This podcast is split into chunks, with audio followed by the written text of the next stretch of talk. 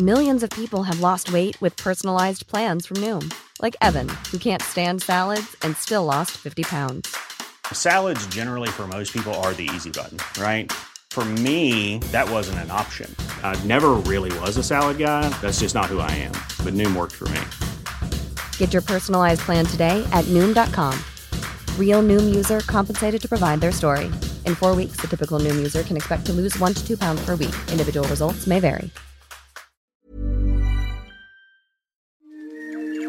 He kōna ipurangi tēnei nā te reo irirangi o Aotearoa.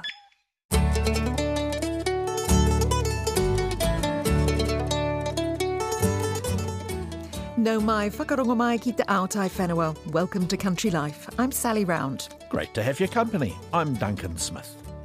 Today we visit a small farm near Renwick where free range heritage pigs wallow happily in mud to keep cool. We'll have a roundup of news from the rural sector, and later I'll take you to a small town with a long heritage of tossing the caber, pipe bands, and Highland dancing. But first, Cosmo Kentish Barnes is with trucking contractor Gareth Parks at his base in Linkwater.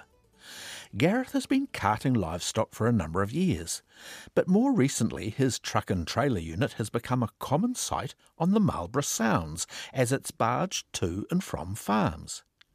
He's taken to the sea because stock trucks are still unable to get to properties in the Outer Sounds via the access road.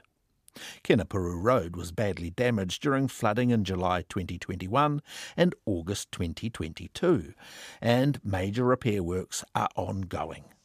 The first month or so, when everyone didn't know how it was all going to work and what we were doing, we got on the barge at Havelock, truck and trailer, and, and um, got out to one of the bays, and it's called Fish Bay. Uh, we we have built a, a big ramp out there now f- for all tides for us.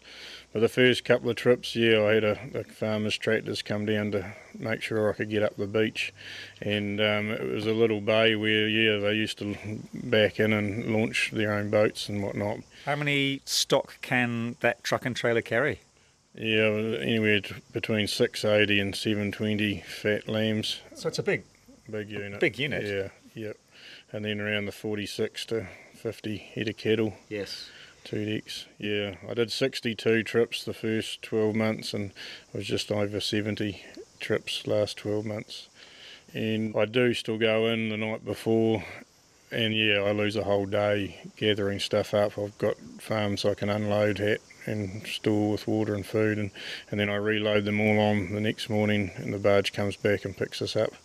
Who has the barge big enough to get a truck onto? Yeah, Johnson's and Havelock are the main lot in there. So you coordinate with them. Yeah, and um, all the farmers, and we try and take all the alli- uh, lambs to Alliance Nelson if we can, the shortest distance. But yeah, the cattle have got to go to either Levin or Oamaru for Pukeuri. So What's the hardest property to get to with a barge and a truck and trailer?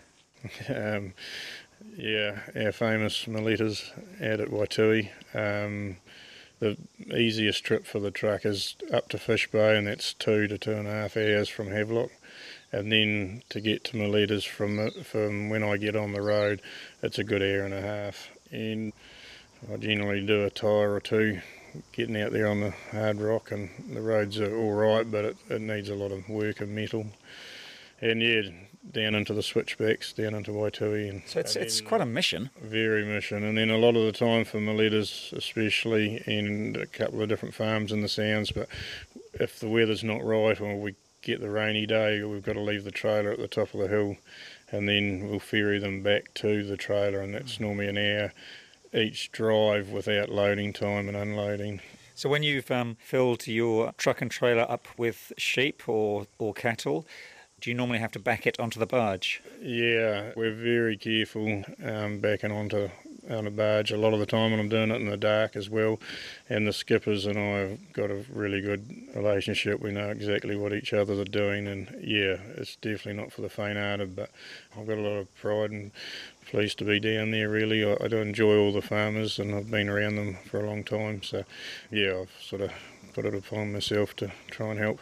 the best I can, and, and I enjoy it, and they uh, they appreciate it as well. And it's sort of a good community spirit. Mm. For the first, I don't know, I can't remember three, maybe four months, the mailman and I was probably the only outsiders getting into the outer Sounds. Um, there were boat access for other people that had to go in, but for any Joe blogs, some farmers, yeah, hadn't seen anyone else ex- except for the mailman and me. So. Gosh, and of course this barge and trucking service must be a big additional cost for farmers. Oh yeah, there's some's been done everywhere. I haven't seen them lately, but yeah, four to five times more than what it used to. Um, and the farmers have been told the the road will be ready for truck and trailer by the end of the summer, but no one knows which summer. So yeah. When's the next trip out to one of these isolated farms in the Sounds? Yeah, we did a trip out last Tuesday, and um, yeah, our next one's this Wednesday. We'll be out for a load of deer Wednesday morning, stags to go to the works. Linkwater based livestock transporter Gareth Parks.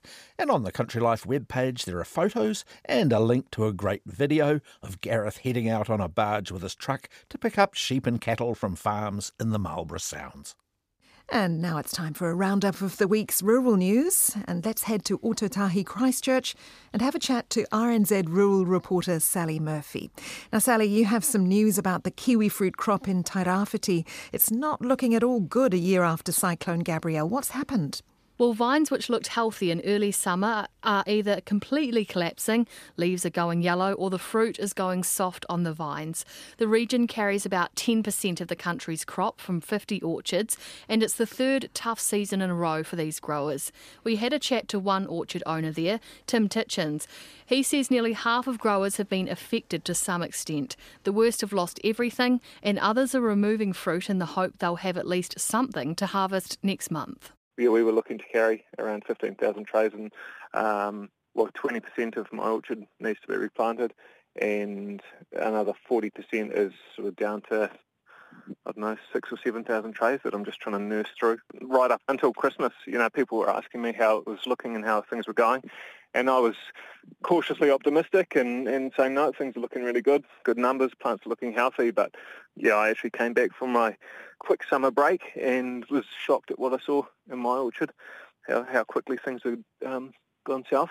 There's lots of people who are just saying how they're hating going out into the orchard at the moment. You know, it's just a bit depressing going and looking at a whole lot of sick plants and small fruit that's not going to get harvested and a bit of concern around mental health and that sort of thing for growers at the moment. Yeah, pretty tough, isn't it? Just staying with growing conditions, Sally, it's getting tender dry in North Canterbury. Yes, it is, and that was amplified on Monday with a large scrub fire in Waikari. North Canterbury farm consultant Jeff Dunham says he can't recall a summer with so many sporadic outbreaks of significant rural fires. He says farms in the region look brown and dry, but they haven't gone grey yet, and there's more long grass compared to some summers, ready fuel for a spark. And we're hearing it's a similar story in other regions too. Yes, it's getting pretty dry in Wairarapa, Upper, Southland, and Blenheim, where they're actually bringing forward a sale next week so farmers can offload stock earlier. Now let's look at some financial results. Pāmu's profits are down. They are. This is the state owned farming company, also known as Landcorp, which has 110 farms around the country. It's reported a half year net operating profit of $3 million, well down on the 15 million made at the same time last year. Chief Executive Mark Leslie says there are a few reasons behind the drop. We had a slow start in many parts of the country from a productivity perspective, but we've also seen the benefit of that now with, with the grass that's been pushed through into the summer, so we'll catch up some of that. But equally, like all farmers are faced across New Zealand, we've seen the downward pressure on land prices, um, milk milk prices considerably back from their, their peaks of $9 plus. So, yeah, a combination of livestock combination of prices and we're still seeing the high pressure from costs and the likes of um, interest rates and that, that we all face have still not come back. So a combination of, of drivers. And interesting to hear Pāmu's got rid of all its quad bikes on farm. They have. Mark Leslie says due to the number of quad bike related deaths on farms generally, Pāmu made the call to remove 440 quad bikes off its farms. It was predominantly driven by the class of land that we farm on and um, all the work that we had done, we couldn't see how people could, I suppose, fail safely on a, on a quad bike. So we had looked at alternatives for our dairy units. A lot of that is um, two-wheel bikes and the small sort of Jimmy Jimny utes, um, and then on, on, our sort of Mill Hill country land, the side-by-side. So that was a, an active decision we made to to making sure we could keep our, our people safe. Now, some news about honey this week. Plans are afoot to revive the ailing industry. Well, in recent years, some bulk export prices have dropped 40% due to the pandemic and an oversupply of honey. This week, Apiculture New Zealand launched a strategy which aims to double exports to a billion dollars by 2030. The plan includes creating a new industry body, growing global market share, and doing a better job of telling New Zealand's honey story. Apiculture New Zealand Chair Nathan Guy says the industry needs a stronger collective voice and a reinvestment model because at the moment the group is voluntary. Well, we realised that we had a failed attempt on a levy some years ago, and now's not the time to really promote that. But if we're going to get serious in what we do well, and that's producing honey and taking it to the world, we need to have quality standards, and the MPI has done some good work on that, and we probably need to reach out and do some more. We realise that uh, biosecurity is fundamental, so we'd like to see a Varroa over time come into a pest management plan because if we can't perform well because of biosecurity threats and incursions, that's going to ultimately mean that we can't hit our export double target. So, what do beekeepers think of the plan? Well, New Zealand beekeeping has given it a short shrift. They represent small to medium sized beekeepers. Its president, Jane Lorimer, says there was little consultation with the industry on the plan. It's not fit for the uh, paper that's actually written on. It uh, could impact the beekeepers of New Zealand very severely to the point where it could put um, beekeepers out of business. Ms Lorimer says the strategy has no costings, no clear priorities, timelines or ideas on a funding model. She says adding a levy for a Varroa pest management plan doesn't make sense as it's already widespread and basically in every hive. They're also suggesting a a single body in that for the industry, which we would have a membership fee. So at the moment, all our industry bodies are voluntary, so that would turn to one, one industry body that we had to belong to. So those fees, and they're also talking about a decarbonisation um, sort of strategy as well. Uh, those fees there would basically mean there'd be five different levies or membership fees in that for, for beekeepers. And just to finish, Sally, researchers are trying to get to the bottom of lameness in stags. They are, and this is because at the end of last year, Deer Industry New Zealand held a couple of meetings with farmers where a number of them reported severe lameness in adult stags. Deer Industry Research Manager Emil Murphy says there were a range of symptoms, including swollen and deformed feet and overgrown toes. He says there are a few common causes to lameness, but these cases were different. So they've teamed up with Massey University and VetLife Scientific to get a better understanding of the issue. It's work we're doing in two stages. We completed just after Christmas a, a, phone survey with a large number of, of their farmers just to pick up whether they've had increased lameness in the stags or whether they've seen difference in the lameness that, that they had. And from there, we're doing about 100 on-farm interviews uh, with farms, looking more in depth at the animals, uh, conditions on the farms, risk factors that might influence why they get lame. Emil Murphy says they're hoping to have the research results done by the middle of the year. It'll be interesting to see what uh, what the causes were. Thanks very mm. much, Sally.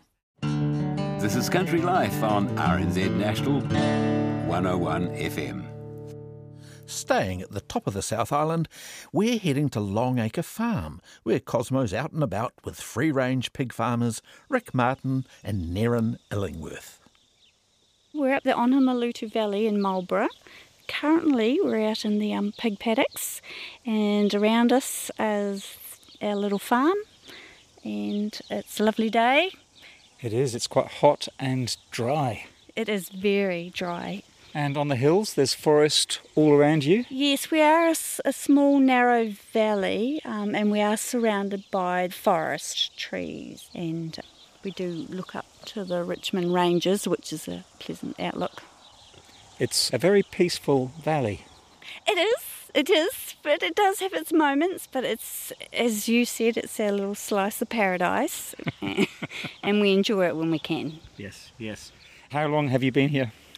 Well, we're never very good with dates, but I think it's around 12 years. We bought the land, took us probably another three or four to move a house onto it. So um, we just evolved from there. And Rick, before you came here, you owned a hotel. Yeah, the Junction Hotel in Spring Creek. Yep. We had it for about six years, the hotel and restaurant, but we owned the land here while we still had the hotel. And your folks ran the hotel before you? Yes, they had it for about 16 years before I took over, so it's been in the family for a wee while. So, how did you transition from running a hotel to uh, farming pigs? Well, we both come from a farming background. When I left school originally, I went dairy farming for a few years, and then Niren's parents had a farm up the top of the Waihopai Valley, so we both did have a farming background. Yeah. In saying farming, it was always sheep or cattle and just one or two pigs, not 30 to 60 pigs, which uh, brought its own challenges, a lot of learning curves. So, yeah, we've been selling our pork at the farmers market for about the last seven years. And how are things going? Good. Yeah, we've got a good, steady, regular market for the pork. We could scale up and sell more if we wanted to, but we're just at a comfortable level doing what we're doing. Excellent. Well, let's go and have a closer look at these pigs, which are all heritage breeds. Yep, we only have heritage breeds. We don't uh, have any of the landrace or the large whites, just because they're outside in the weather and the sun and that, and they they can get sunburnt and that sort of thing. Yep. Uh, these guys are a little bit more hardy. Now the piglets are coming up to us. Yes, they are. Ooh, are you are you looking for a treat? They're quite tame, aren't they? Yes. Well, these are the ones that we had to take off the mum, first time mum, and she wasn't coping. So we ended up with all of them to hand raise. Mm. And you take them into the house? Yes, well, there is a firebox that they are allowed to sleep in for the first couple of nights till we get going, and then we have other areas with heat lamps. And it's funny, they, you know, the TV's going or the dogs bark, and they sleep through it after the first couple of nights. I mean, they just love being warm and fed. And even if there's only one that needs to come off, we'll take two because they're so social. Mm. So they sort of um, look after each other. Yeah, so they're Duroc saddleback crosses, but they've thrown to the Duroc side, those ones. We've separated the boys uh, and the girls. We tend to do that just when we wean them. So when we fatten them, it's a lot less trouble with them. How many pigs have you got here on the farm? Well, we, we run six breeding sows, and then we've got a Duroc boar, and then it's just whatever offspring we have. So, you know, it just depends. But we can, yeah, as Niren said, we can get up to about 60. Mm. Um, we have been bigger than that, but since COVID, we've sort of dropped the numbers back a bit. So it's um, a lot of mouths to feed. it is. I guess Niren feeding them must take a bit of time. Yeah, it, it's every morning and every night. You carry the buckets. It's it's physical, can be smelly, but you've got to keep perhaps agile and fit. So in summer it's pleasant, just in winter it's a bit of a challenge, but it's a commitment to say the least. Do you give them names? No. no. You try not to. we name the sows, but we don't name any of the weaners. They're not going to last long enough. So, how long will they stay here? Uh, depends on how fast they grow, but between six and eight months till we take them to the abattoirs. And feed wise, you've got quite a sustainable system going, haven't you? Yeah, well, we're sort of the ultimate recycling, really. So we collect the spent barley from DNA Brewing, and then we also get the whey from Cranky Goat Cheese, and we get the vegetable scraps from a couple of the greengrocers in town, and we also get bread. So yeah, it's all recycled. One of them has just decided to lie down in the mud, of course. Yeah, it's pretty important in this yeah. hot weather just to have good wallow holes so they can cool down. Mm. Now, I've just noticed a sow lying down in the shadows. Yes, it's Clara. She's got some teeny weeny little piglets around her. They are about two weeks old. She eats plenty, so she just wants to lie around and feed the piglets. Yes. But if you touched a piglet, she would not be quiet or calm. I'm just climbing over the electric fence. Oh, these piglets are a lot bigger, aren't they? Oh, I am standing in the way. Hello. Yummy, yummy, yummy. That does actually look quite good. One of them's got quite large, round, black spots He has. on him. He's a very good looking pig, that one, and he's rather cute when he was smaller. But now they're big and um, growing out nicely. So they will be going to Harris Meats within the next few weeks. Yes. Um, when they're in the paddock, they don't look that big, but once they are uh, on the hook, they are a lot bigger. Now I'm going to get my microphones in between them here to see if I can get some some good sounds. No, you can keep going. It's okay. I just want want to get a sound of you punching away.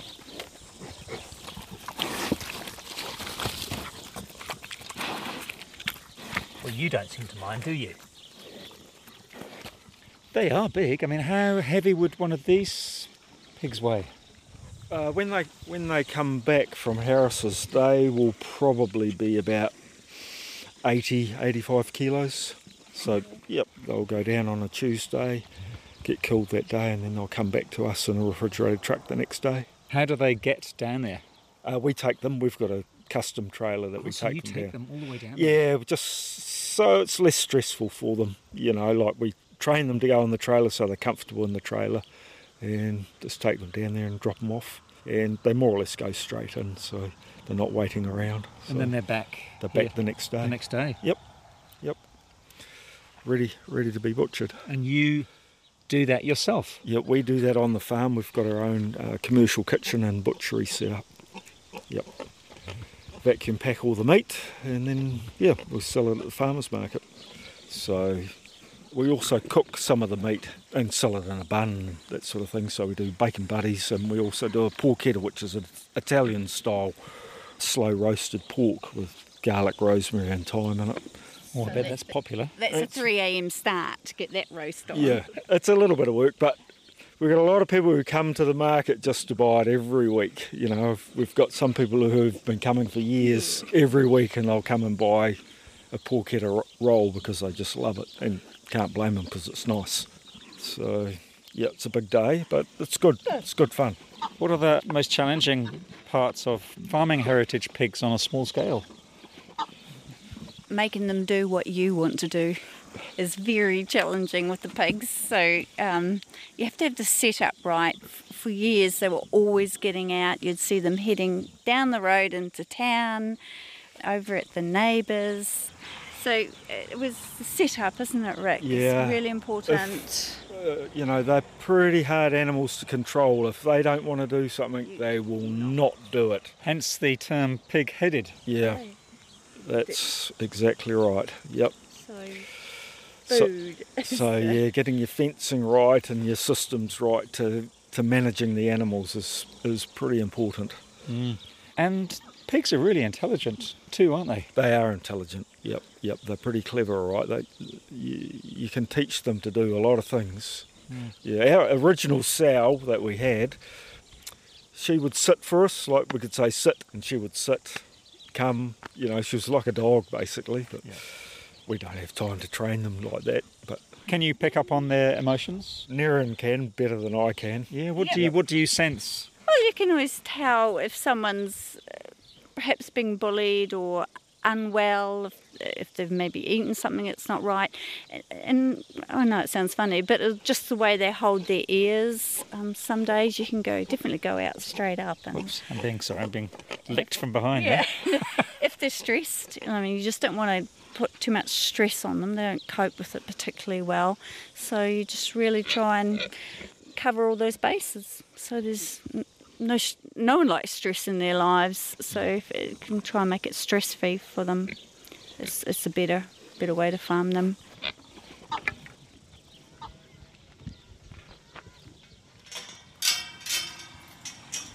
Now, Rick, um, we are heading over the road because you've got some land on the hill here, and this is where your boar lives. Yeah, the boar and the sows. So, so generally, what we do is we keep we keep the sows and the boar up here in the bush, and then we'll just bring them across to the home paddock when they're due to farrow, so we can keep a close eye on them. Yeah, And then once I've farrowed and we wean, and we wean them, they'll come back up here again. So they've got lots of shade, and up the valley here there are some derelict gold mines. Yeah, they they have used to gold mine up here. I don't think they ever made a fortune out of it, but yeah, there's just up this gully here. There's a an underground gold mine which I believe they developed during the depression. I've been inside it and had a little bit of a wander around. I bet it's nice and cool in there. Nice, yeah. Hello. Now we've come to your sows, Yep. and you are very muddy, aren't you? Yeah, these ones are Berkshire Duroc Cross. So she she's the one that just had that litter across there, which we had to hand raise. She she wouldn't raise them for some hmm. reason, and that's actually her mother. This one here, Betty, and Morag. And they've got their own paddock and their own little house. Yep, and they've got whoop, fence is going, and they've got a little wallow hole over there. Yep. And then this is Griffin, the boar. We call him Griffin because of his ginger nuts. Gosh, Griffin's testicles are humongous. Yep, he's a big boy. Is all that right. is that normal? I don't think he's abnormal. And a sow called Jules is in with Griffin, and they seem to be getting along quite well together, don't they? They, they do get on. He, he is a gentleman. You know, he doesn't rough them up at all. He's probably one of the best boars I've had for temperament. So he's just he's just service Jules. Does the mating process go on for long periods of time? Uh, it just depends, but normally a, a day or two. Yeah. But he's a big boy. How heavy would he be? I would have thought he'd be 350 kilos, something He's like quite that. long. He's probably what? From nose to tail, he's probably two metres long. And they're a good meat Yeah. producing They are. animal. Yeah, yeah. I tend to find that the cross between the saddleback and the Duroc is a really good mix. How would you describe the taste of the meat? Like what makes it different to other pork? I don't know. It's it's probably a subtle sort of a taste. It's not. You, you know, sometimes you can get pork and it's really porky. It's not porky. It's almost creamy, I guess you'd say. You Mm. know, it's quite subtle.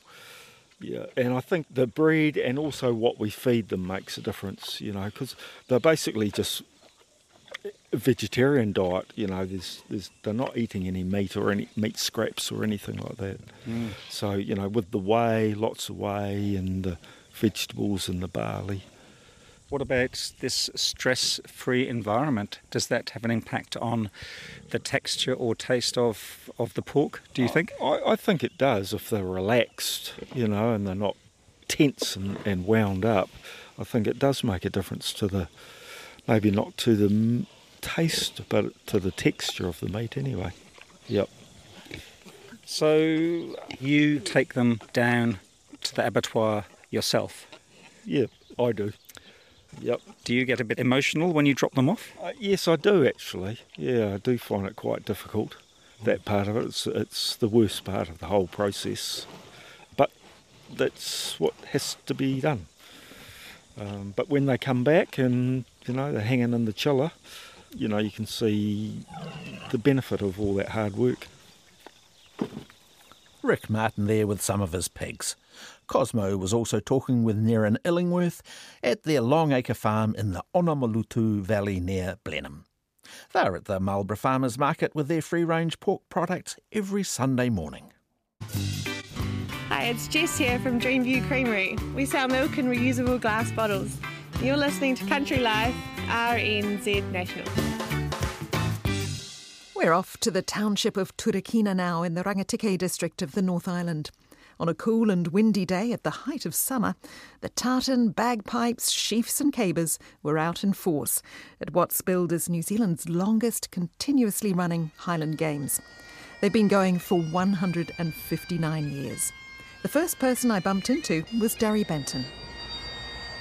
Darry, what's your connection here? Um, well, we live about 300 metres away, and it was either join it or move house. So, um, and I'm the, um, they call it the chief of the Turakina Caledonian Society. It's just warming up here, isn't it? We have pipers getting their pipes out of the boot, and everybody's uh, got their kilts on.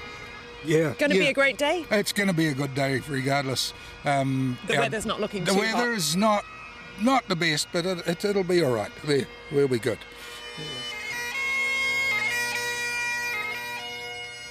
Now, tell me your name. Uh, Callum Khan, originally from Masterton. Uh, live in Wellington now. I'm a tradie. I build car interiors for a living, and yeah, just here to enjoy the day, I suppose. You are beautifully dressed. Thank you Describe very what you're wearing. Uh, well, the typical uh, six yards of Scottish tartan to try and keep the wind away. Uh, wool socks, wool jacket and waistcoat, long sleeve shirt, and a tie. So And your Uh, shoes. yeah, and the brogues as well. Yeah. Explain the brogues. They they're not just any old uh, No, leather no, brogues. traditional piping brogues, um, cut with the decoration there. Originally they were cut so that when you were walking along, the would let the water in and out. So, And the laces going and the right laces up the going ankle. Up the socks, yeah, to hold it all together. Tell me more about what you do in terms of the, the piping. Here playing solos today in the A grade, and I also play with a band, Manawatu Scottish, of which uh, myself and four others lead the band in the in the pipe corps. We're uh, one of New Zealand's premier Grade One bands. We're second at the Nationals last year, and then at, last year we also went to the World Pipe Band Championships and got ninth overall out of every band in the world. So, yeah, we had a had a good run last year, and we're hoping to hoping to do a wee bit better even this year with the national champs coming up. And how did you get into it? So I started when I was quite young, probably nine or ten. My grandfather played, and uh, I kind of had no real choice in the matter. He just uh, took me along. This was actually my first Highland Games I played at back in 2008 when I was quite young. Um, yeah, and I just followed him around, and ever since then I've been, uh, yeah, been coming back. I haven't missed a year yet. Do you have uh, Scottish heritage yourself? Yes, both sides, both side, mother and father. So. And how does the Turakina one rate in terms of? It's actually pretty accurate to what a Scottish Highland Games is like. I uh, I did a wee bit of travelling around with my partner Kate this year in, in Scotland and did a few Highland Games, St Andrews, uh, Dornoch, and a couple of others at Boyne. And this is very typical of a Scottish Highland Games. Uh, you've got your big strongman events, and then you've got your solo piping, solo drumming, the dancing, bands in the afternoon, stalls, lots of people, lots of displays. Yeah, it's great.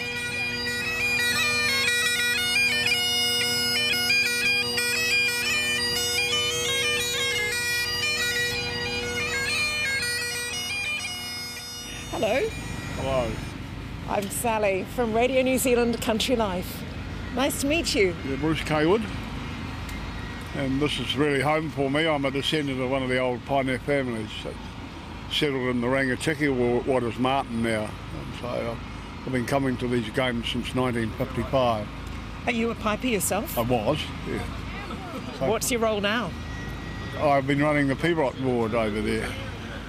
Tell us about that. That's a special competition, It isn't is indeed, and uh, Pibroch is, uh, is very ancient music. It's uh, some 300 years old, and it's very, very difficult to learn and play. And uh, but by having young people learning that, their fingering gets so much better, and, and it just improves their whole piping, including the light music which they play in the bands and on these other boards. So amazing, isn't it?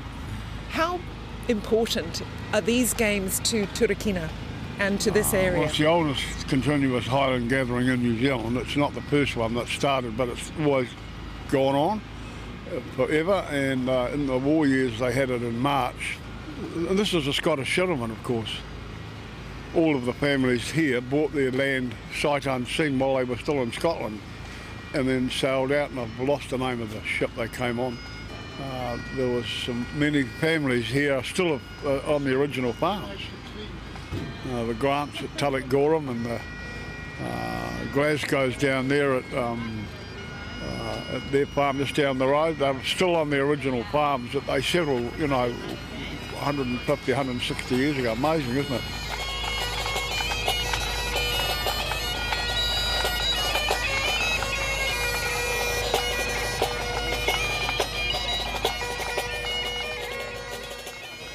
Hello. I can't help but uh, stop while I'm walking past because you are amazingly dressed. I am. Thank you. Tell me about what you're wearing. Um, I think actually I'll need Ian to. I'm. So she's dressed as a warrior princess, Yeah. like Merida from the movie Brave. What she's carrying is a Celtic sword with a brass handle. She has, if you spin around Miranda, a wolf's tail and a pouch. And on the far side, she has an archer's axe. She has her quiver of arrows. But I'm proudly also wearing my own McLaughlin sash, so it's a bit special. And what are you representing? We, we do the cultural end of Scottish um, Highland Games. So the clan tents all along here represent the ancient clans of Scotland. And people come, uh, they have displays of their tartan, their genealogy, their history, and they tell stories, some of which may be true. Are there many members of this clan here no, in New we're very now? rare, very rare. So we say, yeah, first on the field, last to leave, which is why we are so few. A Keith. And how did you become so interested in, in the clan history? Three of my grandparents uh, Keiths, um, so I was kind of born into it. Um, and I, my mother did a lot of genealogy, um, much of which was wrong, so predating the, G, the DNA era. Um, and I inherited all this when she died in 2005. I kind of got curious about you know, grasping for the Y chromosome, where have I come from? Um, and took on this role as the convener for the clan in 2012. It's incredible, isn't it, that there are still so many of these games happening here in New Zealand? Yes, there used to be a lot more. So once back in the day, there used to be an event like this on every provincial anniversary, and they were huge, and they had all sorts of things like bicycle races and walker races and a lot of drinking, a lot of storytelling, a lot of lies told. it's part of our heritage. Um, but it's kind of cool. You get to meet a lot of people. Uh, we've made a lot of good friends. Um, people come up and they say, I want to understand more about my heritage. Um, and we have we have books of Scottish names and stuff like that, so we can help people who, who aren't necessarily connected to us. I spotted a member of the McPhee clan standing in the middle of the field wearing the McPhee tartan. Tell me what else you're wearing. What else I'm wearing? Nothing under the kilt, because it's too cold. Hose, um, polo shirt with McPhee logo. Uh, dressed up for the McPhees and to be identified as a McPhee for passerby. We, we got a wee island off the west coast of Scotland called Colonsay, and that's where our last chief was. Unfortunately, he was murdered in 1623 by a MacDonald. Clan relationships, how are they today with the McDonald's? Oh, we never eat a McDonald.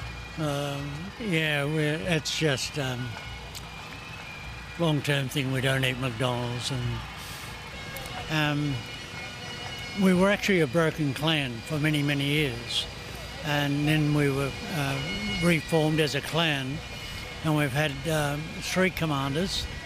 Our last one just resigned a couple of months ago, and now we're going through the process with the Lord Lyon of Scotland to identify a new commander, and then they'll look for a, a new chief.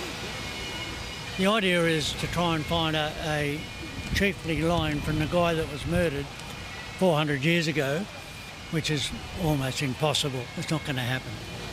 Why do you think Scottish heritage is so strong? You know, having these events like this uh, on the other side of the world.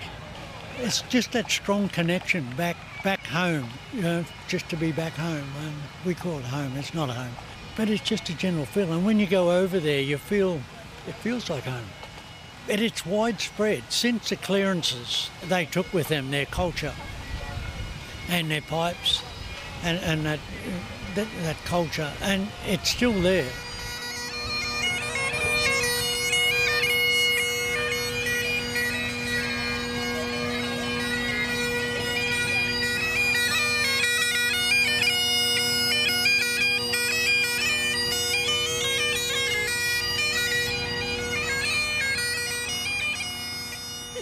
Tell me about your son and his journey into bagpiping. Ah, right. When we came uh, 15 years ago, we originally from Malaysia, both of us from Malaysia, and he was born here. Yeah. His dad joined the Wellington uh, Wellington Pipe Band. We thought that because the dad is playing drum, we thought that he will go to the drum. And finally he said, no, no, no, I'm, I'm looking for the bagpipe. I said, oh, okay, something new for us, for the whole family actually. so since then, yes, he joined the, uh, I think he started to join when he was six years old. Yeah. How old is he now? Uh, he's nine. Tell me about what you're going to play. I'm gonna play Duncan McCandless the 2-4 March. Uh, I'm really looking forward for the comment he, uh, the judge gi- gives me. Is it hard to play the bagpipes? Um, if you um, learn, yeah, it's not that hard. What was the easiest thing for you? The easiest thing for me, I think it was the goose when I was seven, I think. What's the goose? Uh, it's like a basic version of the bagpipes with no drones.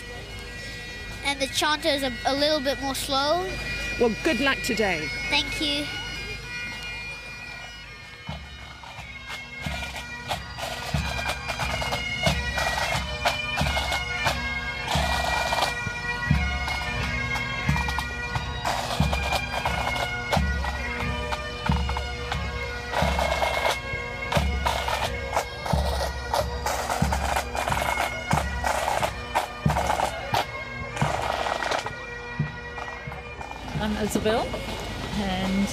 I've been a kilt maker since 2018 when I first started training.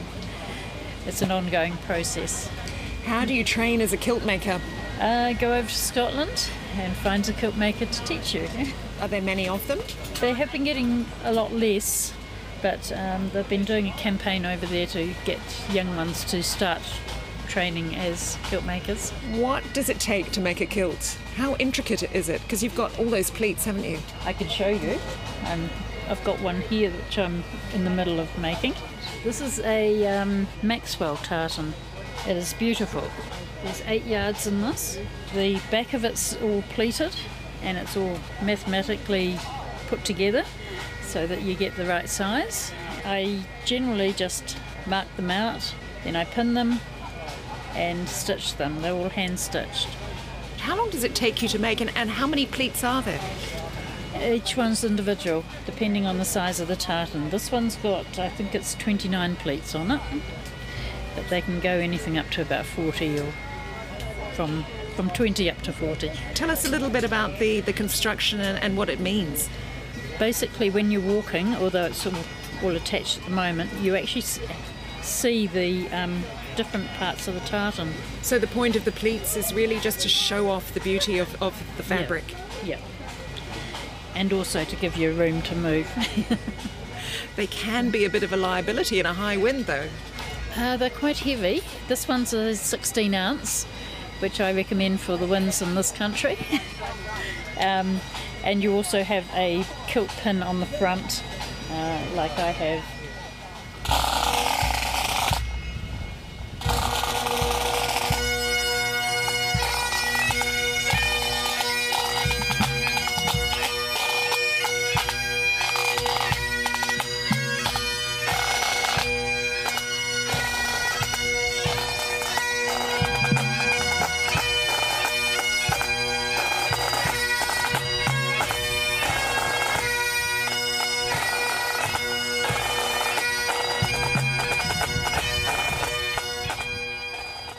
You got here today? Oh, we have a selection of um, homemade, genuine baking from the Women's Institute and jams and preserves from uh, our own gardens. Yeah. All baked by local women? Yes. Local yes. women and, and men? Do you have any men do some baking? No. Men seem to have an aversion to the Women's Institute for some reason, but they would be very welcome to come. And you, ladies? Have you um, been doing this for a while? Um, this is my first year at it because um, I haven't been in Turakina very long. although I'm now the president. um, so yes, I've, I'm trying to do my part. And um, yeah, I'm enjoying the day, really enjoying it. Is the Women's Institute in good health? That's declining because the younger people, um, you know, they've got other things in their life. And those that have retired are probably looking after their grandchildren or, or even their great grandchildren. Um, and it has it's come down a lot from what it used to be. But we're still happy. We're still getting a new member occasionally. Events like this must be important for your profile. Oh, definitely, definitely. Let them know because already this morning we've got one lady's come along and interested in joining. So, you know, that's why we need to come out and promote ourselves. Oh, uh, yeah. Good on you. Yeah. And are you from the local area Yeah, yourself? yeah, um, yes, yes. I come from Marton, and but we're a blend now. But my mother joined the Turakina Women's Institute in 1955, so when I was quite young. yes. And do you always turn out for the Turakina Highland Games? Absolutely, yes. How I used to come with it? my mother. Oh, did you? When I was a child, yeah. And what was it like in those days? Oh, pretty much the same, I think. Yes, yes. I think the interest seems to have grown, though. Um, there seems to be a lot more interest now in people's heritage. You know, I think it's it's a wonderful thing, and um, it's a cultural thing for the Scottish people, Celtic. Yeah, A good turnout today. Yes, just the shame the weather is not. You know, because they've taken the dancing away, and um, so the dancing adds a lot to it. But unfortunately, they've gone to Marton, and um, because of the weather, yeah. But we'll still see some of the uh, field events later in the day Oh here. yes, yes, we're looking forward to that. Yes, you can't beat strong men in skirts.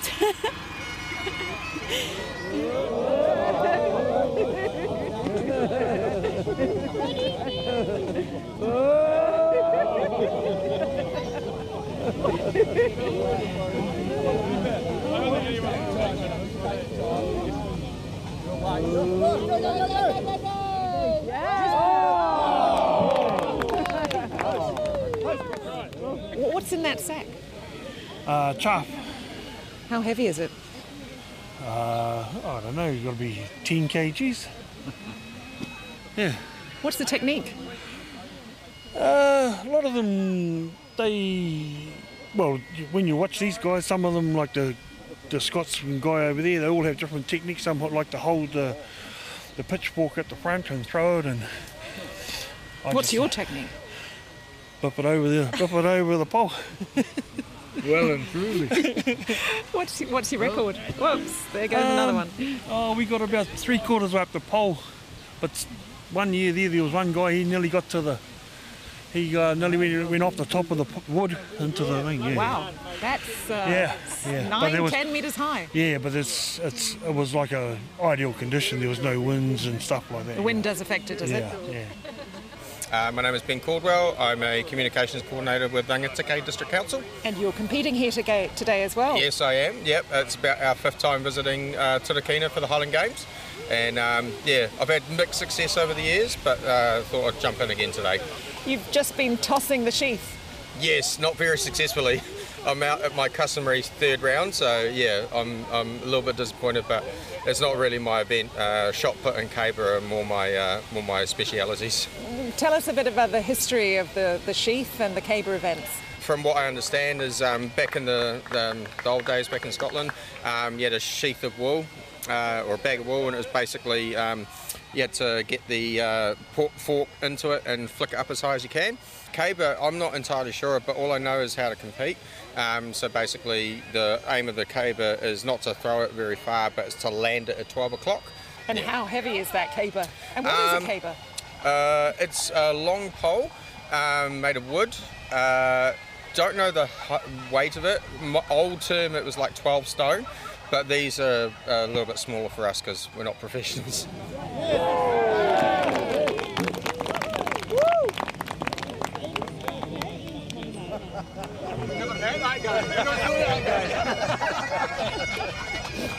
You've moved to the region from Ayrshire, Scotland, uh, west coast of Scotland. Why? Why did you come? Um, well, my sister is here. She's been here for seven years. She lives up in Tauranga. So we um, visited about five years ago and just totally fell in love with the place. Geographically, it's a lot like Scotland, but the weather's better. Um, and uh, sports opportunities for the kids. Uh, both kids are pretty sporty, and um, and they're loving it so far. Um, not just football on offer. There's rugby, there's hockey, there's cricket, there's swimming. So yep, they're enjoying it. yeah, the winds come today, so I think we're channeling a little bit of Scottish weather. Um, but yeah, no, good. It's um, I love seeing different faces, different accents. It's not all just Scotland, it's people that's got a bit of a connection to Scotland. That's what we like to hear. And is it, I mean, it is amazing. You're on the other side of the world and you've got this totally Scottish flavour here. Yeah, absolutely. It's incredible how you can come fly, take four, what four planes we took to get here, um, and now we've come to a place where everyone has a connection. There's stories about Scotland. There's masses and masses of um, bagpipes. So yeah, thoroughly enjoy it. Kaylee Johnson at the Turakina Highland Games. You also heard from Durry Benton, Callum Kahn, Bruce Kayward, Ian Dixon, Glenn McPhee, Gillian Futcher, Hainsey, and Ben Caldwell, among others. There's a video of the day and heaps of photos, including some of the Highland dancing, on our webpage. Well, that's it for this week. Thanks for joining us. Ka kite anō.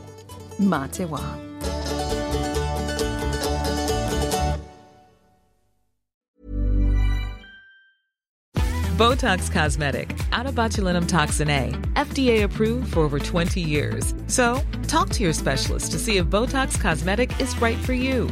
For full prescribing information, including boxed warning, visit BotoxCosmetic.com or call 877-351-0300. Remember to ask for Botox Cosmetic by name. To see for yourself and learn more, visit BotoxCosmetic.com. That's BotoxCosmetic.com.